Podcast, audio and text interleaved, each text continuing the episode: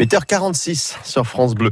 Il y a quelques mois de cela, les éditions Le Chemin des Cimes sortaient un petit ouvrage qui s'appelle 40 rando-bières dans les Alpes du Nord. 40 randos dans l'Isère, la Savoie, la Haute-Savoie. Et ça, on s'est dit, on allait vous en faire un rendez-vous tout l'été. Le voici donc avec Fabien David. Sur France Bleu Pays de Savoie, on est en compagnie de Cécile Ronja et Guillaume euh, Gaguet qui ont euh, écrit cet ouvrage, un rando-bière dans les Alpes du Nord. Enfin, c'est plus des randonnées en fait que vous nous proposez. Et puis, eh bien, à la fin, eh bien, on prend une petite bière entre amis euh, ou en famille.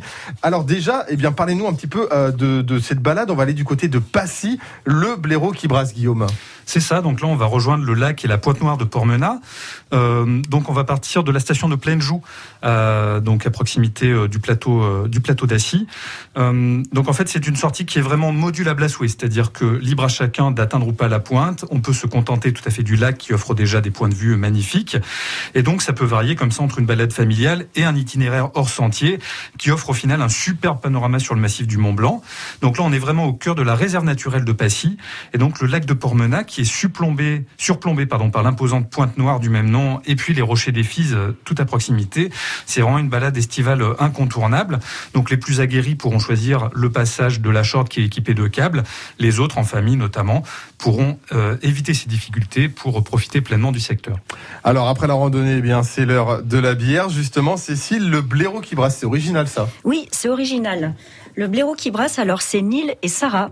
Lui, il est euh, irlandais, elle, elle est écossaise. Et alors pourquoi le blaireau? Eh ben parce que c'est le surnom de Neil.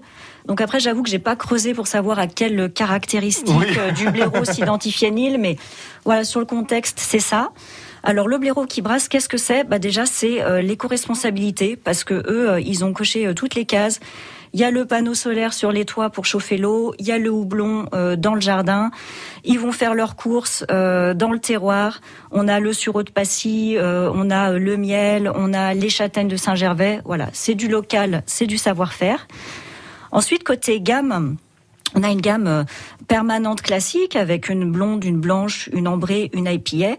Et puis après, il faut vraiment aller porter ses lèvres aux créations euh, du moment, surtout cet été. On a la blanche aux framboises, on a la blanche